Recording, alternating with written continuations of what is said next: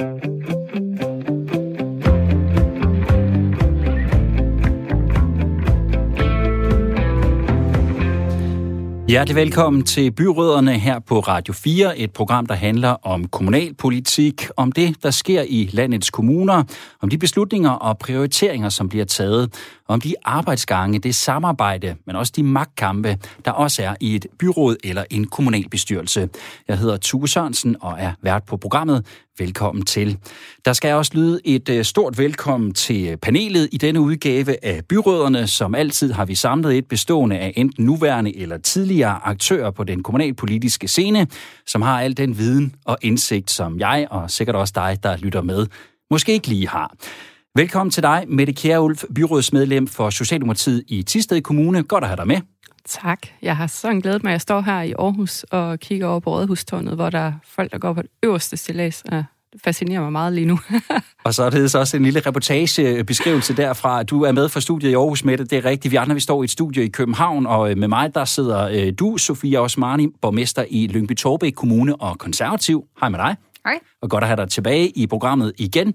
Og så er der debut til dig, øh, også Sten Christiansen, socialdemokratisk borgmester i Albertslund Kommune. Velkommen til. Tak for det. Sofia, du er jo lidt i undertal, når det kommer til partifarve her. Det håber jeg, du er okay med og kan klare. Jeg tænker ikke, det bliver noget stort problem. Nå, det er godt. Og Mette, du er jo så til gengæld lidt i undertal som, øh, hvad kan man sige, et minibyrådsmedlem over for øh, to borgmester her. Det håber jeg også, du er okay med. Jeg er helt okay, og jeg glæder mig til at høre, hvad de har at sige. Det er godt, og så kan du jo så være limen, der prøver at binde det her panel sammen med Sten. Skal vi ikke kaste os ud i det første, vi skal snakke om? For siden programmet her sidst var i luften, så er der jo kommet nye coronarestriktioner. Og det har jo betydning for, ja, os alle sammen.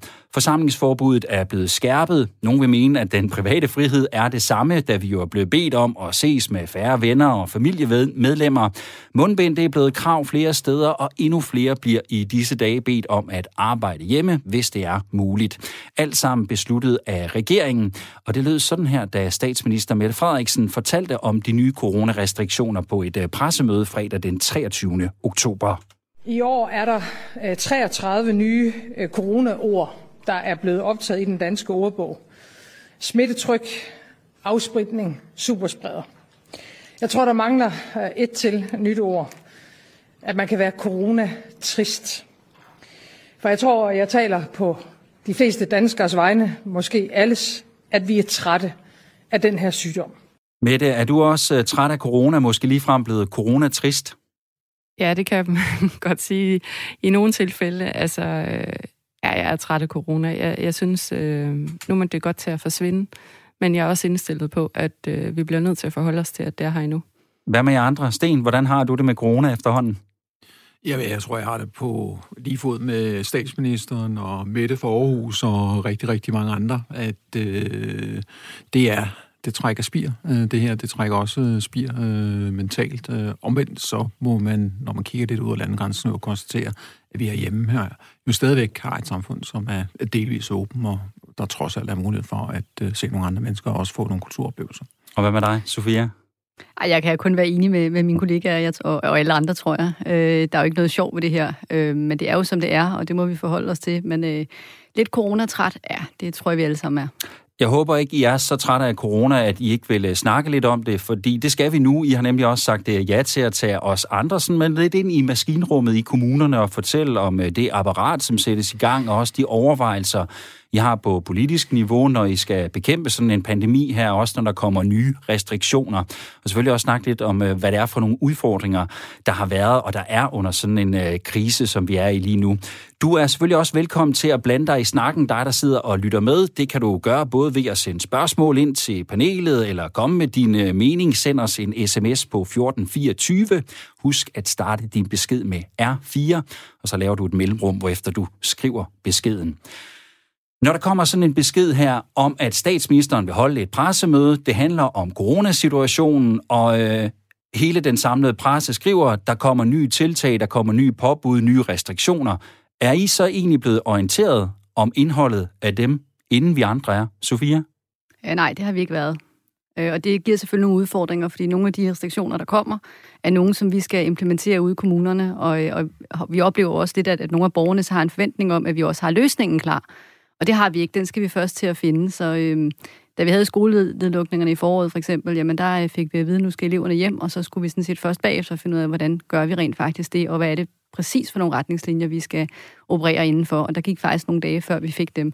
Så, så på den måde, så, så har vi ikke sådan en forhåndsorientering. De bliver hvor, orienteret på samme tid ja, som alle os andre. Ja, det gør andre. vi, og ja. på samme måde i virkeligheden også. Sten, øh, når så sådan en pressemøde her er løbet over stablen, hvad gør I i sådan en situation, når det er overstået? Hvad sker der så ude hos dig i Albertslund Kommune? Ja, der var faktisk en lille forskel med det her pressemøde her, som statsministeren holdt i fredags, for der kom faktisk en forhåndsmelding fra K L om, at man forventede ikke fra K L's side, kommunernes landsforenings side, at det var nødvendigt at holde øh, krisemødet i umiddelbart forlængelse af, af statsministerens øh, udmelding. Så, så Disney-show øh, bagefter som, var reddet, så det kunne ja, I sidde og se. Ja, ja, for nogen var det. Øh, for nogen var det. Øh, så... Men det, der jo typisk sker, det er, at når udmeldingen kommer, jamen så bliver der så indkaldt til møde på Rådhuset, typisk jo i krisestaben, hvor man forholder sig til de meldinger, der er, er kommet. Og så kigger man jo første omgang på, hvad kan vi umiddelbart tage fat i, hvad kan vi sætte i værk, hvad er der fuldstændig klarhed over. Og så er der så rigtig meget, som der, som Sofia også nævnte før, som der ikke er klarhed over, hvor der mangler fortolkninger, hvor der mangler bekendtgørelser.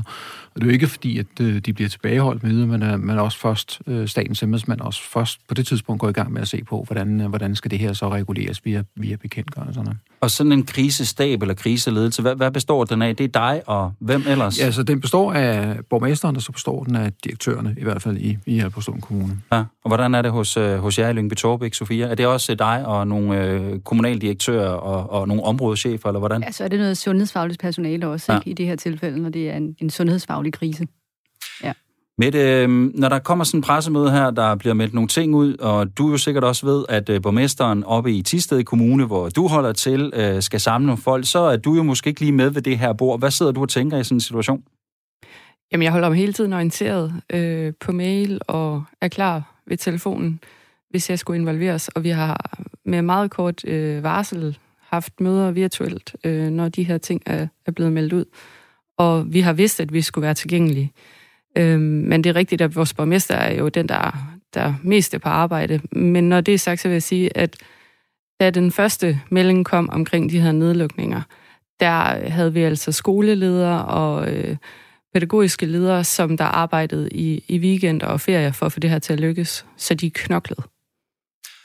Jeg kunne godt tænke mig at vide, fordi du nævner det her med, Sofia, at der er jo ret kort tid egentlig for at få styr på, hvad indeholder de her retningslinjer? Hvad betyder det for os? Hvad betyder det for folk, der er ansat i kommunen i de forskellige stillinger? Og så få det implementeret, så nogle ting, der skulle allerede være styr på det mandag morgen. Nogle andre ting var der nogle flere dage at løbe på.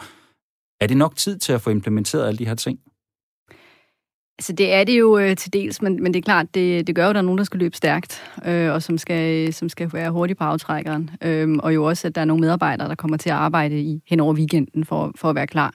Øh, det kan nok ikke være meget anderledes, men, men øh, det er klart, at vi trækker store veksler på, på nogle medarbejdere, og jeg er helt enig, øh, også, også ude i det decentrale. Øh, for eksempel på skoler og daginstitutioner har der også været øh, mange, der har skulle omstille sig rigtig meget på rigtig kort tid. Det har jo ikke været en total nedlukning, der er kommet den her gang, som vi oplevede det, det i foråret. Det har selvfølgelig gjort, for kan man sige, omfanget af de her påbud og restriktioner, og hvad det betyder, lidt mindre. Men Sten, hvad har det sådan konkret betydet? Hvad, hvad for nogle ting har I været inde og kigge på, som I måske øh, skulle aflyse eller udskyde, øh, udskyde eller, eller andet, som, som er blevet påvirket af, af det, der skete i fredags? Jamen det, der umiddelbart fik konsekvenser, det var et spørgsmål omkring, at øh, forsamlingsforbuddet øh, blev reduceret til, at man nu må være ti sammen. Og lige præcis den uge her, vi er i her, der havde vi faktisk øh, planlagt to-tre møder, som involverede et større antal borgere, hvor vi skulle diskutere folkeskole, vi skulle øh, hvor vi blandt andet skulle diskutere, øh, diskutere folkeskole. Vi havde et temamøde, hvor vi skulle diskutere sundhed, hvor vi også havde involveret, også havde, havde borgere, borgere med. Øh, og dem har vi jo umiddelbart måttet øh, aflyse eller udskyde til afholdelse på et øh, senere tidspunkt, hvor vi kan være sammen. Og det, med, det, man jo lige bliver opmærksom på i den situation, det er jo altså, hvordan er det egentlig, vi arbejder? Altså, der er jo ikke kun tale om, at politikere sidder i udvalgsmøder og diskuterer tingene. Vi gør faktisk også rigtig meget for at inddrage, inddrage borgerne, og det er altså sådan noget, der bliver ramt i den her situation umiddelbart. Ja, som borgmester, så render I jo også til åbninger af det ene, og sikkert også øh, skulle repræsentere kommunen på alle mulige andre områder. Det bliver måske nogle af de ting, der, der bliver skåret fra i sådan en situation. Sofia, har det nogen betydning for borgerne, for skatteyderne i din kommune, når sådan noget her, det sker? Jamen, altså, jeg er meget enig med Sten i forhold til det med borgerinddragelsen, som vi jo bruger rigtig meget tid på, og vi har mange borgermøder, og, øh, og dem øh, har vi svært ved at afholde for øjeblikket. Og nogle møder fungerer rigtig fint digitalt, men lige præcis borgermøder kan være svære at lave digitalt, for der er det ikke nødvendigvis øh, folk, der kender hinanden i forvejen, eller har en, en prædefineret rolle i, i samarbejdet. Øh, så den type møder er sværere at lave. Øh, Vi valgte jo for eksempel i forbindelse med vores budgetforhandlinger at lave en digital borgerhøring med en, med en platform, hvor man kunne skrive sine kommentarer, i stedet for at have det her traditionelle borgermøde, hvor, hvor vi jo ikke kunne vide, hvor mange der ville dukke op, og derfor kunne vi få nogle udfordringer. Så vi prøver jo nye måder at lave borgerinddragelsen på, men, øh, men det er klart, det er ikke lige så nemt. Øhm, og så er der jo selvfølgelig også alle de andre arrangementer, som, som bliver påvirket, både de kulturelle arrangementer, som øh, vi jo normalt også øh, har for vores borgere, som, som ikke kan gennemføres. Øh, vi har på torsdag øh, den her statsborgerskabsceremoni, øh, øh, hvor der er nogen, der skal have lov til at få deres statsborgerskab, og det har vi jo også været nødt til at lave om, fordi når der pludselig kun må være ti samlet, øh, så, øh, så er vi nødt til at, at, at skalere det endnu mere ned, og, øh, mm. og give folk tidspunkter, hvor de skal møde på. Og, øh, og sådan. Altså, så, så der er jo ting, hvor, hvor borgerne kommer til at mærke, at vi er nødt til at gøre tingene på en anden måde, end vi plejer. Og hvad med den sådan borgernære service? Er den, øh, er den ramt i sådan en situation, eller er den det i forvejen i virkeligheden? Den er jo ramt i en vis udstrækning, øh, en vis udstrækning i, i forvejen. Men altså, jeg vurderer umiddelbart, at den borgernære service ikke bliver, bliver voldsomt ramt af, af de seneste restriktioner, som vi har, øh, som vi er blevet præsenteret, er blevet præsenteret fra her. Sofia? Ja, det er, det er enig i. Altså man kan sige, der hvor, hvor vi har nogle borgere, der måske er lidt i klemme, det, det er jo dem, der bor på plejehjem og, og botilbud og andre steder, hvor der er nogle besøgsrestriktioner. Og ja. Det er selvfølgelig, det har jo ikke noget at gøre med de, med de nyeste tiltag, fordi sådan har det jo været et stykke tid, og, og det er nok også svært at gøre det anderledes, men, men der er der helt klart nogle borgere, der, der kommer rigtig meget i klemme i den situation, vi er i nu. Så, så det er ikke nemt. Mette, jeg ved, at du jo udover at sidde i byrådet i Thisted Kommune, så er du også leder af et kommunalt sundhedscenter. Et center, som jo også bliver påvirket af de her retningslinjer. Jeg ved ikke, hvor meget de er blevet påvirket af de seneste retningslinjer, men, men de er selvfølgelig påvirket af, af, af de restriktioner, der, der har været igennem den her coronapandemi. Hvad har din oplevelse været af, hvordan jeres kommune som organisation har taklet de her forskellige retningslinjer? Og her tænker jeg sådan fra pressemøde med statsministeren til, at en af dine medarbejdere for eksempel står på gulvet og skal lave noget genoptræning med fru Jensen, som måske har fået en ny hofte. Altså de værste ændringer, eller de største ændringer, de kom helt klart under første nedlukning, hvor vi skulle gå fra at, at prioritere hårdt i, hvem det var, at vi, vi så af borgere til træning. Øhm, kommunen, jeg arbejder i, Morsø Kommune, en lille kommune. Det betyder også, at der er tæt dialog, og de har, de har virkelig, virkelig klaret det her godt. Og jeg har som leder, øh, som en decentral leder, kan man godt sige, øh, virkelig følt, at jeg var orienteret hele vejen, og, og følt mig med i de beslutninger, der har været. Jeg har ikke været i tvivl. Det har været, øh, det har været nemt at, at korrigere i, når først, at, øh, at de har været inde over de beslutninger, som der er kommet. Men det, der betyder noget nu, det er, at øh, det er det her mundbind, vi diskuterer meget i det offentlige rum. Hvad er det offentlige rum? Er det, når vi går på gangene? Øh, er det, når vi går fra kontor til kontor? Er det, når vi går ned til printeren? Det er sådan nogle meget lavpraktiske ting, vi diskuterer lige nu. Og ellers så har det været sådan, siden at, at vi åbnede op for sundhedscenteret, at man kommer ikke på sundhedscenteret, medmindre man har en tid. Hmm. Jeg forestiller mig, at meget af det, I skal forholde jer til, det i virkeligheden er meget lavpraktisk, at det er meget mm. lavpraktiske ja. spørgsmål, der kommer. Øhm, Sofia, hvad gør I i, i, i jeres organisation for at sørge for, at det bliver kommunikeret ud, så man får svar, nogle, nogle svar, man kan bruge til noget på de her lavpraktiske spørgsmål? Jamen altså, vi, øh, vi kommunikerer selvfølgelig ud til vores medarbejdere, og så har vi sådan en, øh, en særlig postkasse til covid nitten spørgsmål, hvor medarbejderne kan skrive ind, hvis der er noget, de er i tvivl om, og så finder vi svarene, og så får vi kommunikeret dem ud.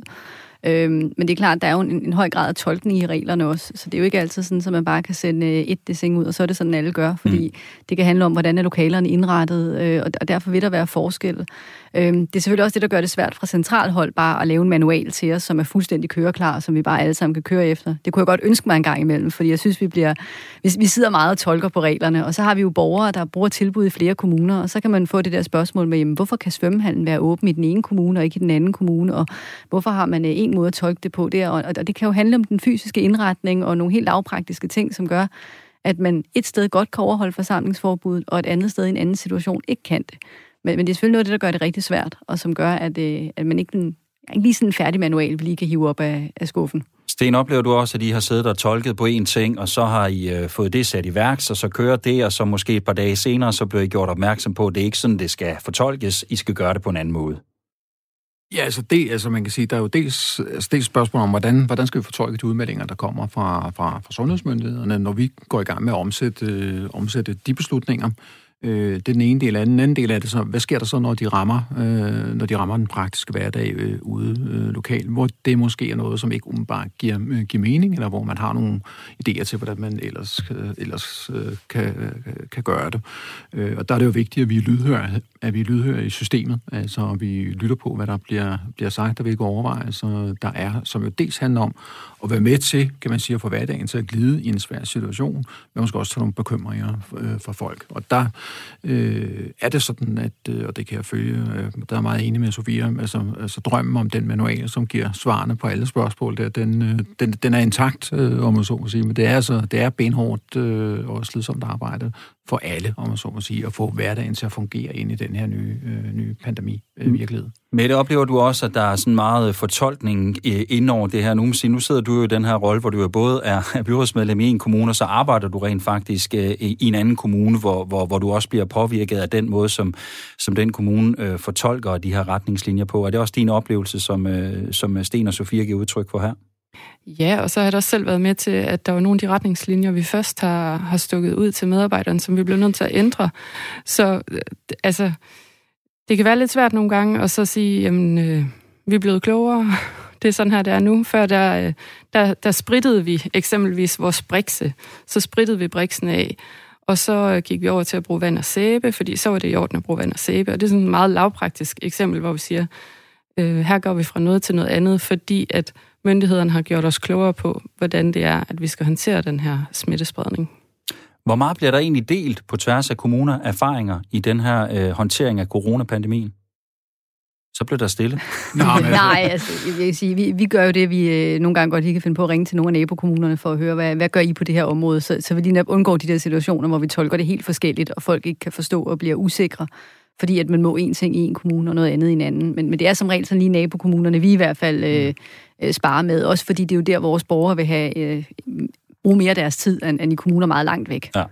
Så, ja, så er det de fælleskommunale samarbejder, ja. Vi har på sundhedsområdet, altså de kommuner, vi arbejder tæt sammen med i forvejen, der, der gør man det, man på ledelsesniveau udvikler mm-hmm. synspunkter og erfaringer, hvordan gør I, øh, hvilke, altså har I nogle idéer til, hvordan man kan gribe det her og, om, om, og omvendt. Så der er i hvert fald håber, om der måske kan laves en manual, hvad angår kommunernes håndtering af det, på et eller andet tidspunkt. Ja, på et eller andet tidspunkt, så kan der givet laves en manual, men man må nok forudse, at man kommer til at fravige den. Ja. Der er jo, som I også har nævnt, forskel på rammerne i de forskellige kommuner. Der er jo også forskel, hvad angår befolkningstal, demografien, geografi, placering og alle mulige ting. Og, og selvfølgelig også forskel på, hvor hårdt ramt kommunerne er, når det kommer til smittet og smittetrykket. Og det vil jeg egentlig også gerne lige vende mere. Vende mere hedder det. Smittetallene og smittetrykket for den seneste uge, den har jeg været inde og finde hos Statens Serum Institut her til formiddag, og de er som følger i jeres respektive kommuner. I Albertslund, der har I den seneste uge haft treoghalvfjerds smittede, men I har et smittetryk på to hundrede og treogtres komma otte, altså ud af per hundrede tusind indbyggere. Det placerer jeg faktisk i top tre, Sten, over sådan det hårdeste stramte område. Sofia, i Lyngby-Taarbæk, der har I haft seksoghalvtreds smittede og har et smittetryk på hundrede. Og i Thisted, Mette, der har I halvtreds smittede den seneste uge og et smittetryk på et hundrede og femten komma tre. Jeg kunne godt tænke mig lige starte med at spørge, Sten, hvor meget bruger du egentlig de her tal i jeres daglige arbejde?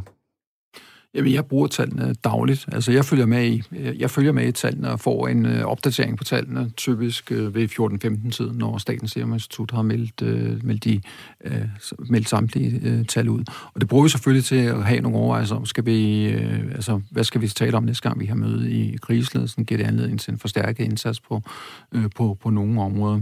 Nu er det faktisk sådan, at for to-tre år siden, der lå vi, der lå vi faktisk også i top ti, øh, hvad indgik øh, smittetrykket. Så på det tidspunkt, der havde vi nogle overvejelser og aftalte lidt kampagne, som vi skulle sætte i værk, hvis det var sådan, at øh, det, det fortsatte. Så vi har blandt andet en kampagne på bedring, som handler om, at, øh, at vi sammen med, med den lokale centerforening sætter ind over for, sætter ind over for detailhandlen og for kunderne i butikkerne for at minde om, at øh, der er altså nogle retningslinjer her, som vi skal, vi skal overholde. Så tallene kan være et afsæt hos jer til at lave nogle lokale initiativer og tiltag i forhold til at, at prøve at få smitten ned? Ja, præcis. Og lige nu ligger det jo så i skudlinjen klar til at blive skudt af øh, her, når vi ser den udvikling, som jeg rent ja. faktisk ser. Sofia, sidder du også og kigger på de her tal dagligt?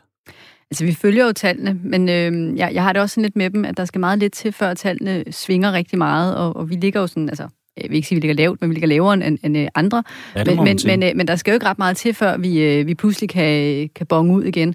Så jeg synes, noget af det, der er interessant ved tallene, det er i virkeligheden, når vi kan se på, er der nogle særlige områder, hvor, hvor vi er ramt. Altså, det kan godt, at vi kun har et smittetryk på, på de her hundrede, men hvis nu alle vores smittetilfælde kan kobles op på den samme skole, eller den samme daginstitution, eller et kollegie, eller lignende, så er det jo der, vi skal sætte ind. Sådan er det ikke lige for øjeblikket. Der fordeler det sig faktisk sådan meget spredt ud over, så, så, så vi har ikke haft en anledning til at sige, at det er lige præcis der, vi har et problem. Men jeg synes faktisk, at det smittetallene kan bruges til, fordi altså, kommunegrænser, altså coronaen er jo ligeglad med, om den slår i den ene eller den anden kommune, og, og, og hvis nu alle smittetilfælde ligger lige på den anden side af kommunegrænsen, og, og, og vi så har et lille område, der er med i den smitteklynge, så skal vi jo øh, tage det lige så alvorligt, som hvis, altså, hvis det alt sammen var i vores kommune, mm. et eller andet sted. Så, så jeg, jeg tror, man er nødt til at, at se smittetallene sådan øh, lidt mere. Øh, er der nogle mønstre i smittetallene? Mere end om, om min kommune lige øh, ligger pænt, eller ligger øh, ikke så pænt, fordi det er jo ikke rigtig noget, vi er, vi er herover på den måde.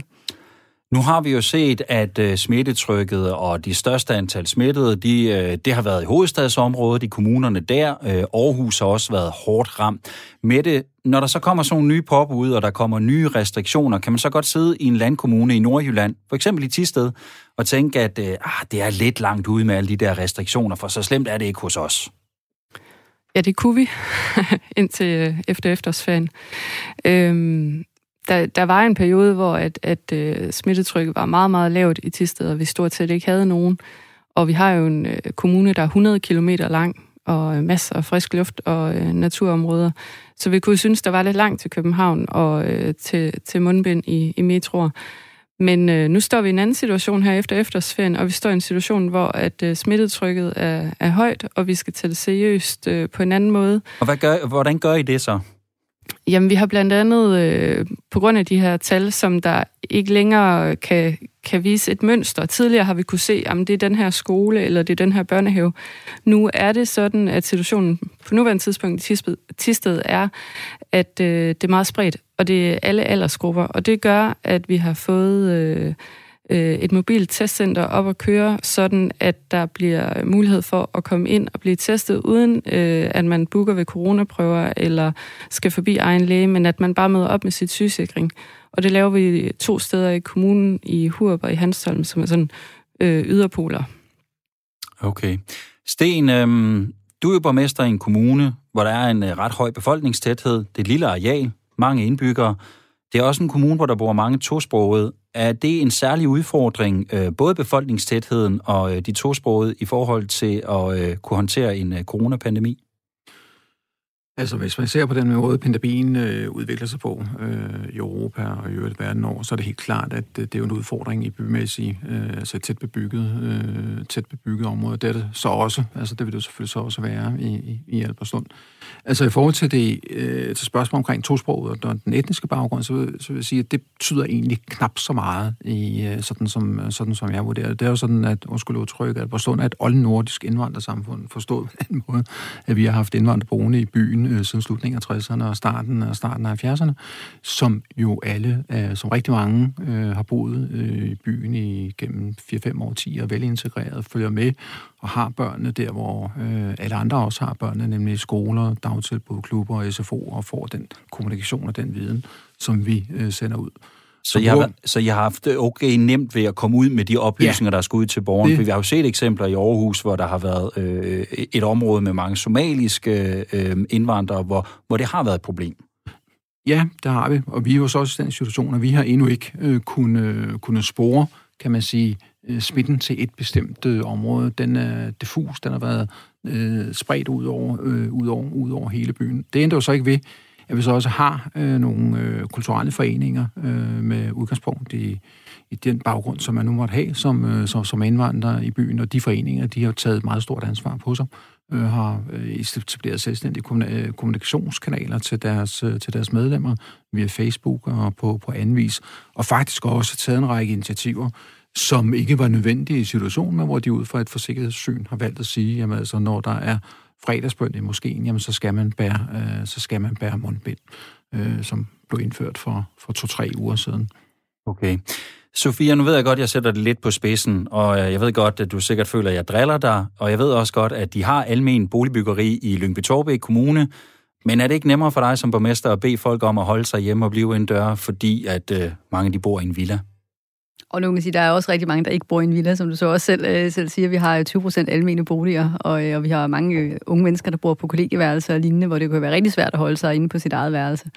Øh, men, men hvis vi ser bort fra det kommunale aspekt, man bare ser generelt, ja, så er det jo selvfølgelig nemmere, øh, også i foråret, at være hjemme, hvis man har et hus og en have, end det er, hvis man bor i en lejlighed på tredje sal.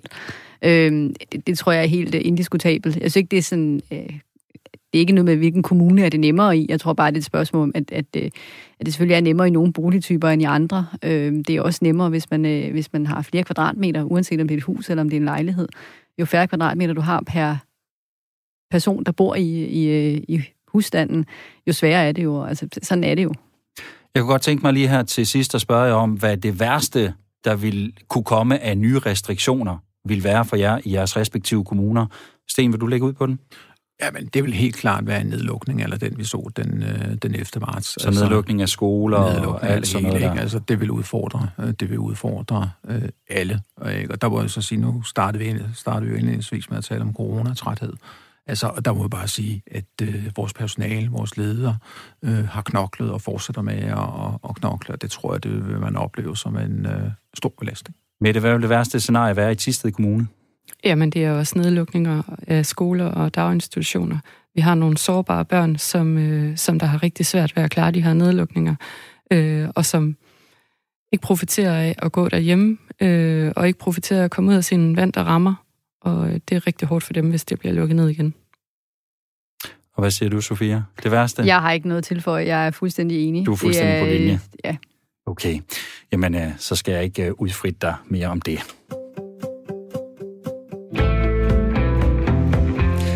Du lytter til Byrødderne på Radio fire, et program om kommunalpolitik. Mit navn er Thue Sørensen, og med i programmet her er et panel bestående af Mette Kjærulf, socialdemokratisk byrådsmedlem i Thisted Kommune, Sofia Osmani, konservativ borgmester i Lyngby-Taarbæk Kommune, og så Sten Christiansen, borgmester i Albertslund Kommune, og ligesom Mette også socialdemokrat. Vi vil med dette program gerne give dig, der lytter med, et indblik i kommunalpolitik og de ting, som sker tæt på dig og din hverdag, og måske på den måde være med til at værne om det nære demokrati i Danmark. Derfor så vil vi i hvert program også gerne prøve at sætte fokus på nogle beslutninger eller personer eller sager, som øh, gerne skulle inspirere på tværs af kommunerne. Og jeg har bedt vores panel om at tage noget med hver især, som de mener fortjener et, øh, skal vi kalde det et kommunalpolitisk thumbs up i det, vi kalder ugens prik, prik, prik. Sofia, hvad har du taget med som øh, ugens prik, prik, prik? Jeg har taget en øh, havnelegeplads i Taarbæk med. Ja. Den fylder lidt meget, så jeg har ikke taget den fysisk med. Ja, det. men, øh, men, øh, og det har jeg gjort, fordi øh, ikke bare fordi det er en, en fantastisk dejlig legeplads med udsigt over Øresund og et besøg hver, men faktisk også fordi den er øh, blevet etableret på en lidt alternativ måde. Øh, normalt er det jo sådan, når vi laver en legeplads ved en skole, så er det jo kommunen, der går ind og, øh, og opfører en legeplads. Og i Taarbæk, der havde vi en legeplads, der skulle renoveres lidt. Det havde vi sat lidt penge af til. Og så kom der en gruppe forældre og sagde, ved du hvad, i stedet for at I bruger de her penge på at reparere lidt og fikse lidt småting, øh, kunne vi så ikke få de penge, og så samtidig fundraise og finde nogle flere penge, og så vil vi gerne stå for at etablere en ny legeplads herude. Og øh, det betød faktisk, at det er forældregruppen, øh, som har stået for at, øh, at projektere og gennemføre og, øh, og lave en nøglefærdig legeplads, som vi så har fået overdraget igen bagefter. Det er en alternativ måde at gøre tingene på, og kræver selvfølgelig nogle øh, ressourcestærke og engagerede forældre. Men det er også en måde at få ting til at ske meget hurtigere end i det kommunale system. Fordi hvis vi skulle have gjort noget tilsvarende, så skulle vi jo først have, have fundet ud af at prioritere nogle flere penge til det, som, som vi ikke havde. Mm. Øh, og vi skulle også have prioriteret det i forhold til alle mulige andre anlægsopgaver, herunder måske skimmelsvamp i en daginstitution, som ikke kan vente. Og derfor så øh, selvfølgelig helt sikkert har taget længere tid. Så kan man selvfølgelig sige, når man, øh, når man på den måde lader engagerede forældre øh, gøre tingene selv, går det så ud over nogle andre. Men det synes jeg ikke, det gør, fordi det betyder jo faktisk bare, at vi så har tid til at, at tage hånd om de steder, hvor der ikke lige er nogen, der står på spring og kan løse opgaven selv. Mette, hvad siger du til forældre-fundraising? Er det noget, I har prøvet i Thisted eller skal prøve? Jeg bliver helt vildt inspireret. Altså, jeg er jo en sokker for legepladser, øhm, og har gerne ville forhandle, Hvem er ikke det? forhandle flere penge ind til legepladser, fordi at jeg synes, det kan meget. Øhm, og det kan binde, det kan binde nationaliteter sammen, og det kan binde, binde forældregrupper sammen, og, og give børnene motion og forældrene motion. Jamen, jeg er så glad for legepladser, så det, jeg, jeg er meget inspireret. Håber, jeg kan læse noget om det et sted. Det er jeg sikker på, at vi kan finde ud af at sende lidt frem og tilbage bagefter, når vi har sendt programmet her. Sten, vi er også ude i noget med et samarbejde hos dig, ikke mellem forældre og kommune, men mellem kommuner i din ugens prik, prik, prik. Ja, fordi det, jeg har taget med, det er, og det er de seks kæmper, som blev etableret i forbindelse med Vestegnens Kulturuge tilbage i to tusind og seksten. Og fortæl lige kort, hvad det er for dem, der Jamen, ikke det, det. det er seks kæmpe figurer, øh, som... Det er virkelig kæmpe figurer. De, de fylder rigtig, rigtig meget. Placeret, ingen placeret i hver kommune. Øh, udført af kunstneren Thomas Stambo i øh, genbrugs, øh, genbrugsmaterialer og genbrugstræ. Øh, og det... Det, det gennemførte vi som en del af, af det kulturprojekt, der hedder, hedder Vestegnens øh, Kulturuge. Og de er faktisk gået hen og blevet en øh, kæmpe attraktion. Øh, de gik viralt på et tidspunkt, der nåede verden rundt. Øh, og det er faktisk sådan, at øh, vi, i, altså, vi oplever, at der kommer rejsende. Ikke så meget lige i øjeblikket, men vi, regner fra, øh, vi oplever først, at der kommer turister langvejs fra for at se de her kæmper her. Og så er det blevet en yndet fornøjelse for, for børnefamilier at tage en tur rundt og opsøge de her seks kæmper her, og øh, sammen, sammen med ungerne, som så får en, en oplevelse. Og det er faktisk et eksempel på, hvordan seks kommuner arbejder sammen og lykkes med et, et projekt, som øh, gør, at øh, vi fremstår attraktive, og som også gør, at vi bliver, øh, bliver kendt blandt andet for vores, blandt andet for vores øh, kulturindsats. Og også noget, andre kommuner allerede har lavet sig inspireret af. Der er kommet en ude på, øh, på Amager, hvor jeg bor, og jeg var ja, faktisk ja. ude at se Bjarke Cirkelsten, som han hedder, ham der sidder ude i skoven, ja. øh, ude i øh, Kongelunden, ja. ude omkring øh, Dragør øh, ja. her i weekenden. Ja. Så øh, ja, en anbefaling her fra os til at gå ud og de se dem. De seks første, de var meget billigere end dem, der er kommet efterfølgende. Ja, det skal du vel også sige. Der er faktisk også øh, kommet en i Thy. Er der det? Ja, ja. Jamen, og der det, det er en privat fundraising. Øh, der har været nogen, der har samlet sammen, og så har de fået lavet den her kæmpe trold ude i skoven, øh, op i Nationalparken. Fantastisk. Mette, din ugens prik, prik, prik, hvad har du til os? Jamen, den er ikke kommunal endnu, men det kunne den jo blive.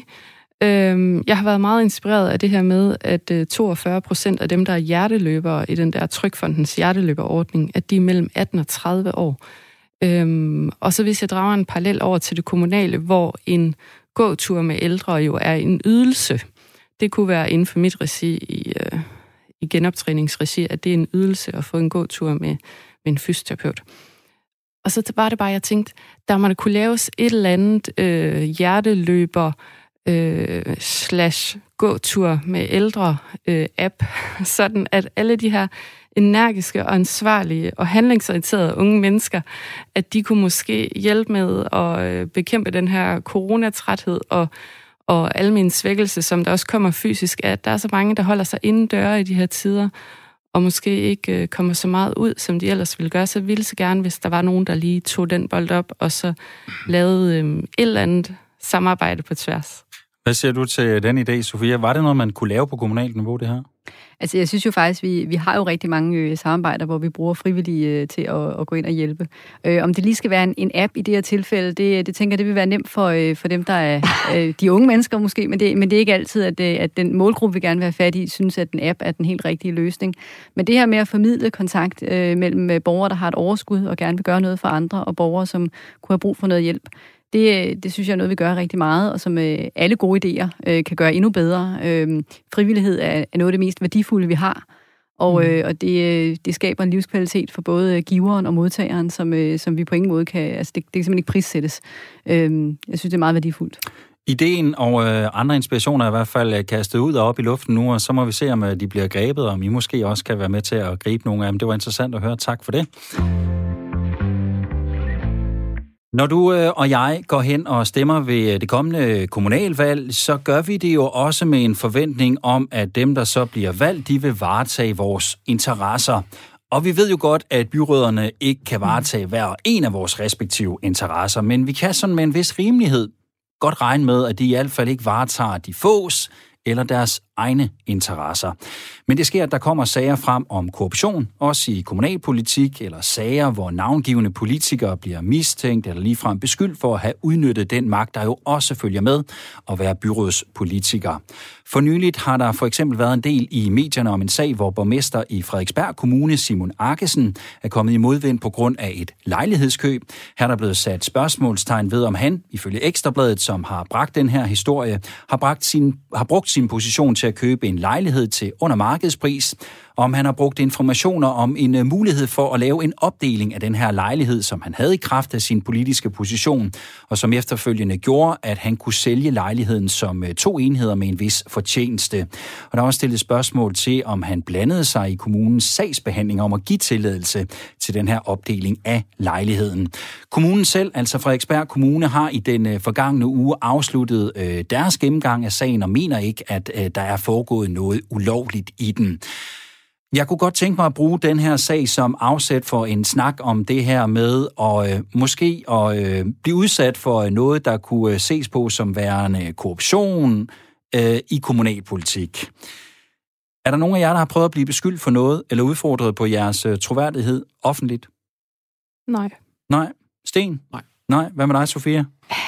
Jo, altså ja, der, der kan godt være nogle borgere nogle gange, der, der synes, man har været helt urimelig. Øh, jeg har ikke, ikke, ikke i sådan en stor offentlig sag, men, men der kan da godt ske, at der er en borger, der ja. sender et brev og siger, at, øh, ja. at øh, det synes jeg er helt urimeligt, og du har da vist bare varetaget dine egne interesser, og, øh, og hvad er du for en grim pamper, der sidder på Rådhuset? Altså det, det vil jeg sige, hvis jeg, hvis jeg står her og siger, at det har jeg aldrig været udsat for, så vil jeg lyve. øh, for det har jeg. Øh, men, men jeg har ikke haft sådan en stor mediesag, øh, hvor, hvor, øh, og, jeg, og jeg synes heller ikke, jeg har gjort noget, som ville give anledning til en sådan sag, vil jeg så også sige. Øh, jeg synes, jeg er meget opmærksom på, hvordan jeg agerer, øh, både som privatperson og som politiker. Men, øh, men jeg tror, at, øh, at hvis man er en offentlig person, og der er der også stor forskel på at være menigt byrådsmedlem og så at være borgmester, øh, for der har man en helt anden eksponering, jamen altså, så, så, øh, så tror jeg, at der en gang imellem, der vil være nogen, der, øh, der kan have en interesse i at stille spørgsmålstegn ved ens troværdighed. Det kan vi også komme til at snakke lidt om, fordi nu er jo både borgmester og menige byrådsmedlemmer med her i, i den her omgang af panelet. Jeg vil også gerne sige, at hvis du sidder derude og lytter med og har lyst til at blande dig i vores snak, jamen så kan du gøre det. Du kan sende spørgsmål til panelet eller skrive ind med din mening til noget af det, der bliver sagt. En sms, den kan sendes ind på fjorten fireogtyve. Husk at starte din besked med R fire, og så lav et mellemrum, inden du skriver selve beskeden. Sten, nu er du jo borgmester. Du har en vis eksponering, du har sikkert også et vis netværk i kraft af, at du er borgmester. Er det ikke fristende en gang imellem at øh, gøre brug af det netværk? Jo, altså, det, altså man kan sige, når man, øh, når man er borgmester, eller når man er øvrigt kommunalbestyrelsesmedlem, så er man jo meget optaget af at få inspiration og hands-on, øh, hvad bevæger sig i samfundet osv. Og, og det, den mest naturlige måde at gøre det på, det er jo, at øh, man har et netværk omkring sig, som man trækker på, og som man, øh, som man, man diskuterer med. Så i forhold til det der med at finde ud af, hvor man hen er i øh, de, i udviklingen af Albertslund og så videre der, så er det jo fornuftigt at have nogen at snakke med om. Men det er det, det rent faglige, arbejdsmæssige. Ja. Hvad sådan på, på, på privatfonden? Kan det ikke være fristende at gøre brug af det netværk, man også har fået igennem sit arbejde? Det, altså, altså, det er ikke fristende, fordi det er i mit univers absolut no-go at, at gøre det. Altså, der må man være opmærksom på, at øh, ordentlighed er, er nøgleordet, og man skal være så pinligt bevidst, hvad det er, man, øh, hvordan, man, hvordan man kan bære sig, når det drejer sig om ens egen økonomi, når det drejer sig om ens egen øh, boligforhold. Øh, så, øh, så det skal der være hundrede procent opmærksomhed på, fordi at det, man, udsat, man kan blive udsat for, øh, for man, man er i en udsat position. Øh, men altså... Øh, Det er sådan en ene del af det, men altså derudover så har det jo grundlæggende på den måde, at man skal opføre sig på præcis samme ordentlig måde som langt, langt hovedparten af, af borgerne der. Og man kan ikke blive privilegieblind på et eller andet tidspunkt af, i den proces, når man har siddet længe nok?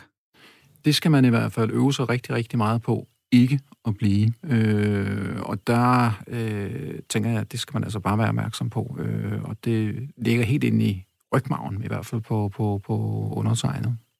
Sofia, hvad gør du for at holde din sti ren? Jamen, det er jo lidt det samme, som Sten siger. Man er meget opmærksom på, hvad, hvad jeg gør og hvad jeg ikke gør, øh, og, og, og bruger ikke de kontakter i noget privat. Jeg synes, at der er jo stor forskel på at bruge kontakterne til at gøre noget godt for byen, øh, og, og til at skabe gode beslutninger. Det, det, det skal vi jo alle sammen gøre. Ja. Øh, men, men, men for egen vindings skyld, øh, nej. Men det kan jo samtidig kan det jo også være super svært, hvis jeg går ned i, øh, i en lokal forretning, og, øh, og øh, ekspedienten er, er særlig sød og hjælpsom og imødekommende, så kan jeg jo ikke vide, om hun er lige så sød og hjælpsom og imødekommende over for alle andre, der går ind i forretningen.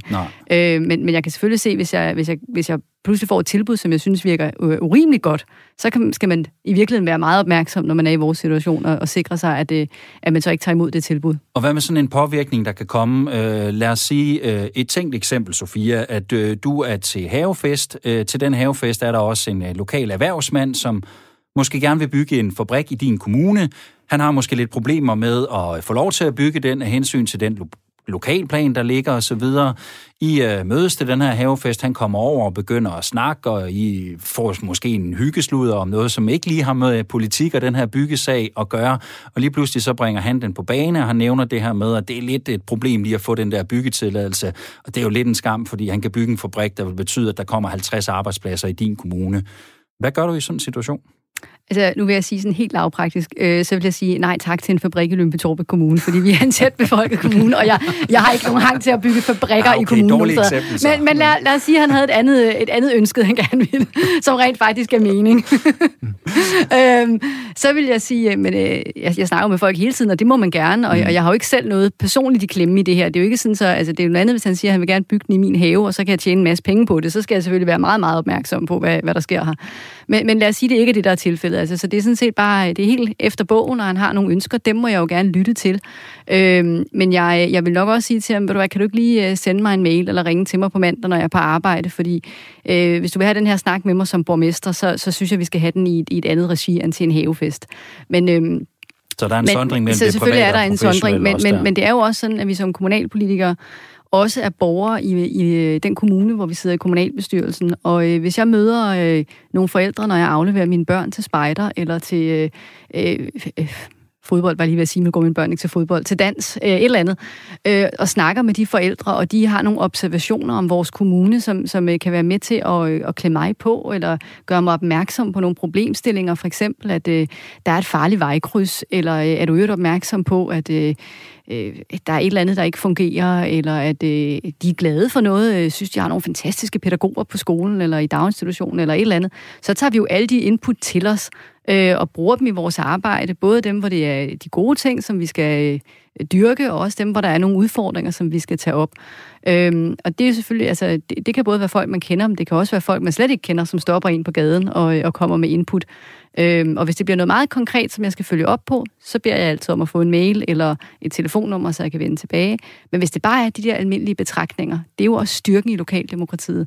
Det er jo, at vi er derude, og når jeg går ned og handler lørdag formiddag, så er der nogen, der lige øh, kommer i tanker om et eller andet, de gerne vil, øh, vil sige om deres kommune, og det tager jeg så med mig og tager til mig. Øh, og det skal der være plads til. Det er helt inden for rammerne af, hvad, hvad jeg synes er, er god øh, politisk skik. I forhold til det her med ikke at komme ud i øh, uføre, Mette, er du så helt dernede i overvejelsen om, øh, hvor det også betyder noget for, om du for eksempel trykker ja til en venneanmodning på Facebook fra en bestemt person?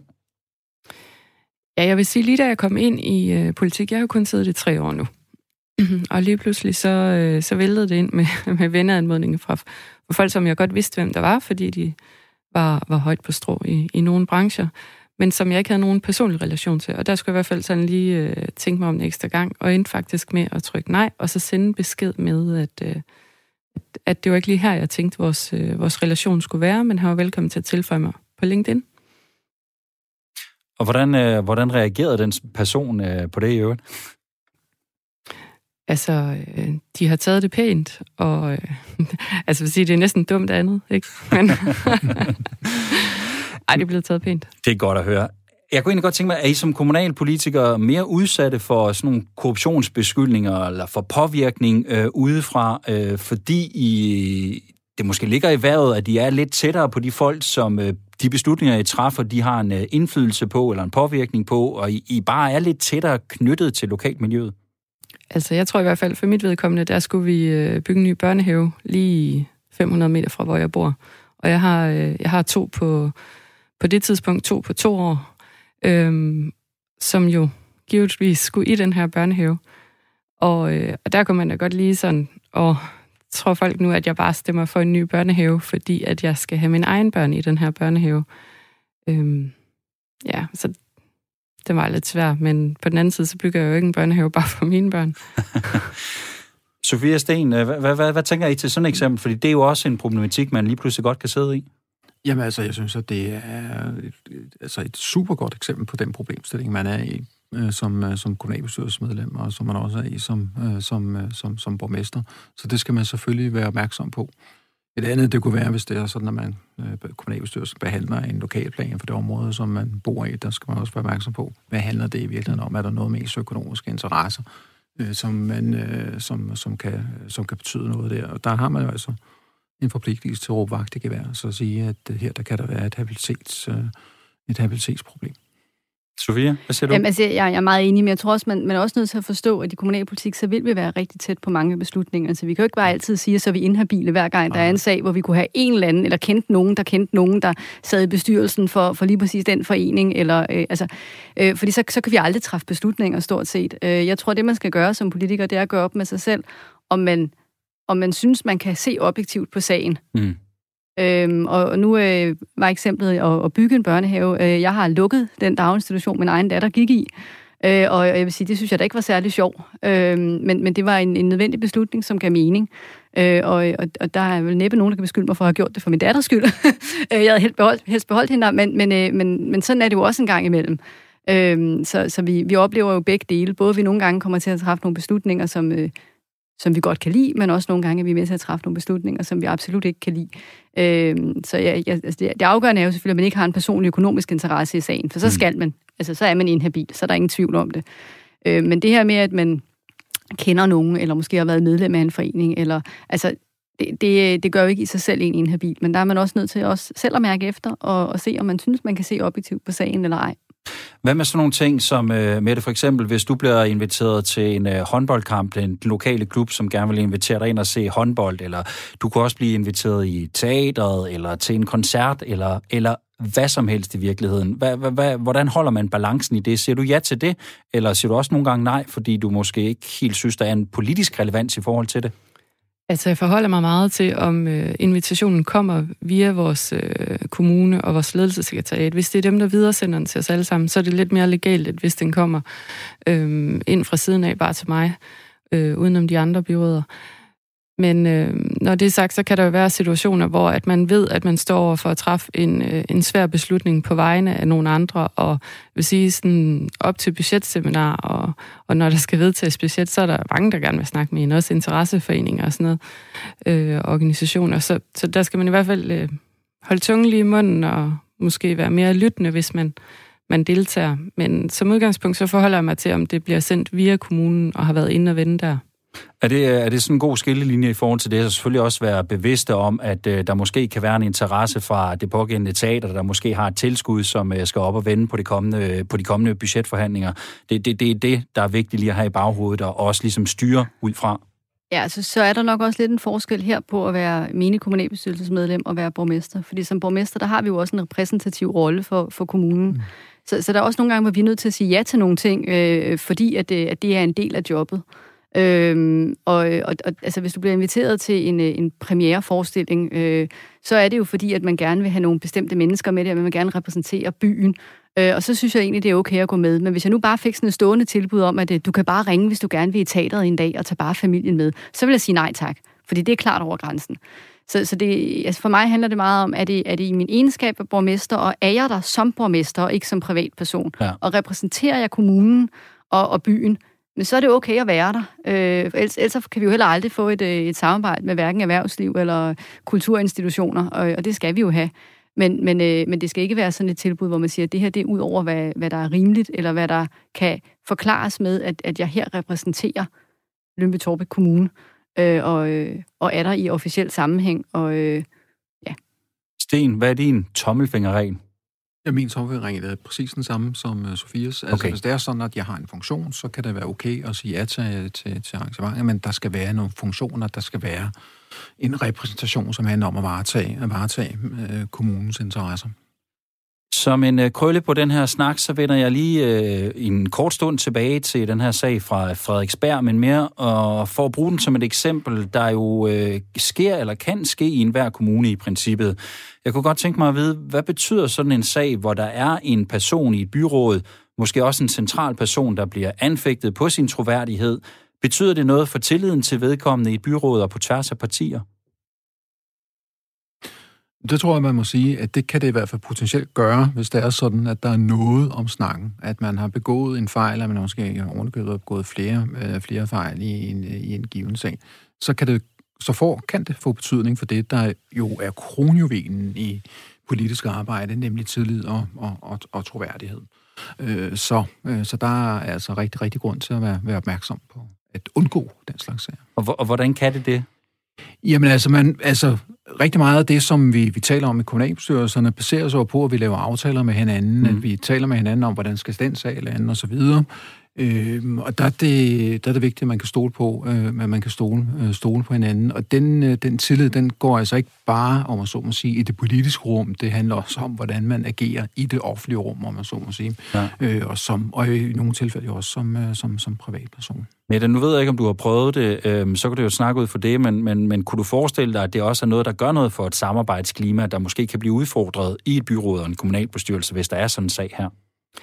Altså, jeg så det i forrige periode, hvor jeg sad udenfor som borger, at, øh, at der var en sag, hvor at man måske ikke havde været helt klar i spyttet om, at det var en politiker, der ejede øh, jorden, som man var ved at sælge fra til et stort projekt.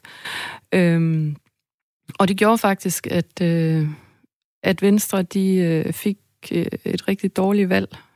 Man kan måske ikke sige, at det kun er på baggrund af det, men, men jeg er helt sikker på, at det var med til at, at gøre, at øh, der ikke blev en... Øh, en blå konstituering, hvilket ellers øh, sagtens kunne være givet. Så, så vi har faktisk øh, vi har øh, borgmesterposten på baggrund nok af sådan en sag. Sådan lidt. Ja. Det er jo så til, til jeres fordel, kan man sige. Ja. Sofia, kan man omvendt sige, der måske også kan komme noget godt ud af sådan noget her? Altså, jeg tror, hvordan, øh, hvordan det bliver håndteret, det afhænger meget af sagens karakter, og det afhænger nok også af... Øh, hvad det er for en samarbejdsrelation, man har i forvejen i kommunalbestyrelsen, hvad er det for nogle, en tillidsrelation, der er, øh, og, og er der overhovedet noget om snakken, eller, eller er det der, hvor, hvor de andre faktisk godt kan se, at, at det her det er en helt urimelig beskyldning, fordi det kan det jo også godt være. Så altså, det, der er noget historik, og, så, så der, er der er noget historik, og der er noget, kapital, hvad, hvad er det for en, en, ja. en type sag, og øh, altså... Øh, Nogle gange kan man jo godt få ting til at fremstå, som om, at de er helt fordækte, men når man kender folk, så ved man godt, at ah, det er nok ikke sådan, den person vil handle. Det har jeg faktisk tillid til, at der nok er en anden forklaring, som, som faktisk er den rigtige, og det viser sig måske så også at være. Øhm, og så, så øh, vil jeg jo håbe, at det er sådan, at så får det ikke betydning. Men der kan jo også være en situation, hvor man lige netop ser det her som anledningen til, at man kan få et øh, skifte på en borgmesterpost, eller man kan... Altså, vi skal, vi skal jo ikke gøre os selv bedre. End, øh, vi prøver at være gode, ordentlige mennesker som politikere, men, men, men politik er jo også et magtspil. Ja. Øhm, Og det kan jo både komme fra egne rækker og fra andre, at, at en, en, en møgssag kan være noget, man kan, nogen kan have en interesse i at blæse yderligere op. Men kunne du finde på at udnytte sådan en situation, hvis der kom sådan en sag hos en politisk modstander? Øh, nej, ikke hvis ikke jeg mente, der var noget om den. Men hvis du øh, mente, der var noget om hvis der var noget om den, så synes jeg, man skal få det undersøgt på en god, ordentlig måde. Men, øh, men jeg synes ikke, at, at, at det her med at gå efter personen er, er en sympatisk eller, eller rar måde at føre politik på. Øh, vi har jo haft en kommunalbestyrelse, der var... Øh, altså, før jeg blev borgmester, som var forholdsvis samspilsramt, kan man vist godt kalde den. Jeg tror, at nogen kaldte den direkte dysfunktionel, og det var rigtig, rigtig ubehageligt at sidde i den kommunalbestyrelse. Det var så ubehageligt, så jeg faktisk havde gjort op med mig selv, at hvis det fortsatte, så ønskede jeg ikke at være i kommunalpolitik længere, for jeg ville simpelthen ikke udsætte mig selv for det. Så der var en rigtig, rigtig giftig stemning, og i den stemning, der er slet ikke i tvivl om, at enhver lille ting ville kunne blive blæst fuldstændig ud af proportioner. Nu har jeg brugt de sidste syv år på at genskabe tilliden i kommunalbestyrelsen, mens jeg har været borgmester, og, og vi har nu et, et rigtig godt, bredt samarbejde.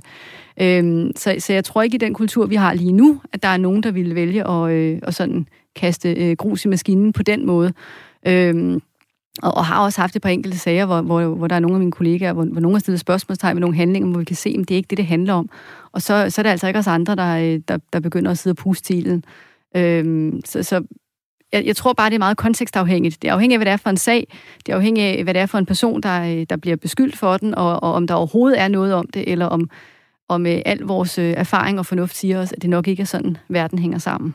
Det blev det sidste ord i den her debat, og også et af de sidste ord i den her omgang af byråderne. Jeg vil gerne takke jer i panelet. Mette Kjærulf, undskyld Mette, Mette Kjærulf, socialdemokratisk byrådsmedlem i Thisted Kommune. Tak for at være med, Mette. Velbekomme. Og også tak til dig, Sofia Osmani, konservativ borgmester i Lyngby-Taarbæk Kommune. Og tak til dig, Sten Christiansen, socialdemokrat og øh, borgmester i Albertslund Kommune. Velbekomme. Og øh, så må I huske at passe på jer selv, passe på coronaen derude, og også øh, god øh, arbejdsløst inden for de her restriktionsrammer til jer. Du skal selvfølgelig også passe på dig selv, dig der sidder derude og lytter med. Du skal også have tak for at lytte med.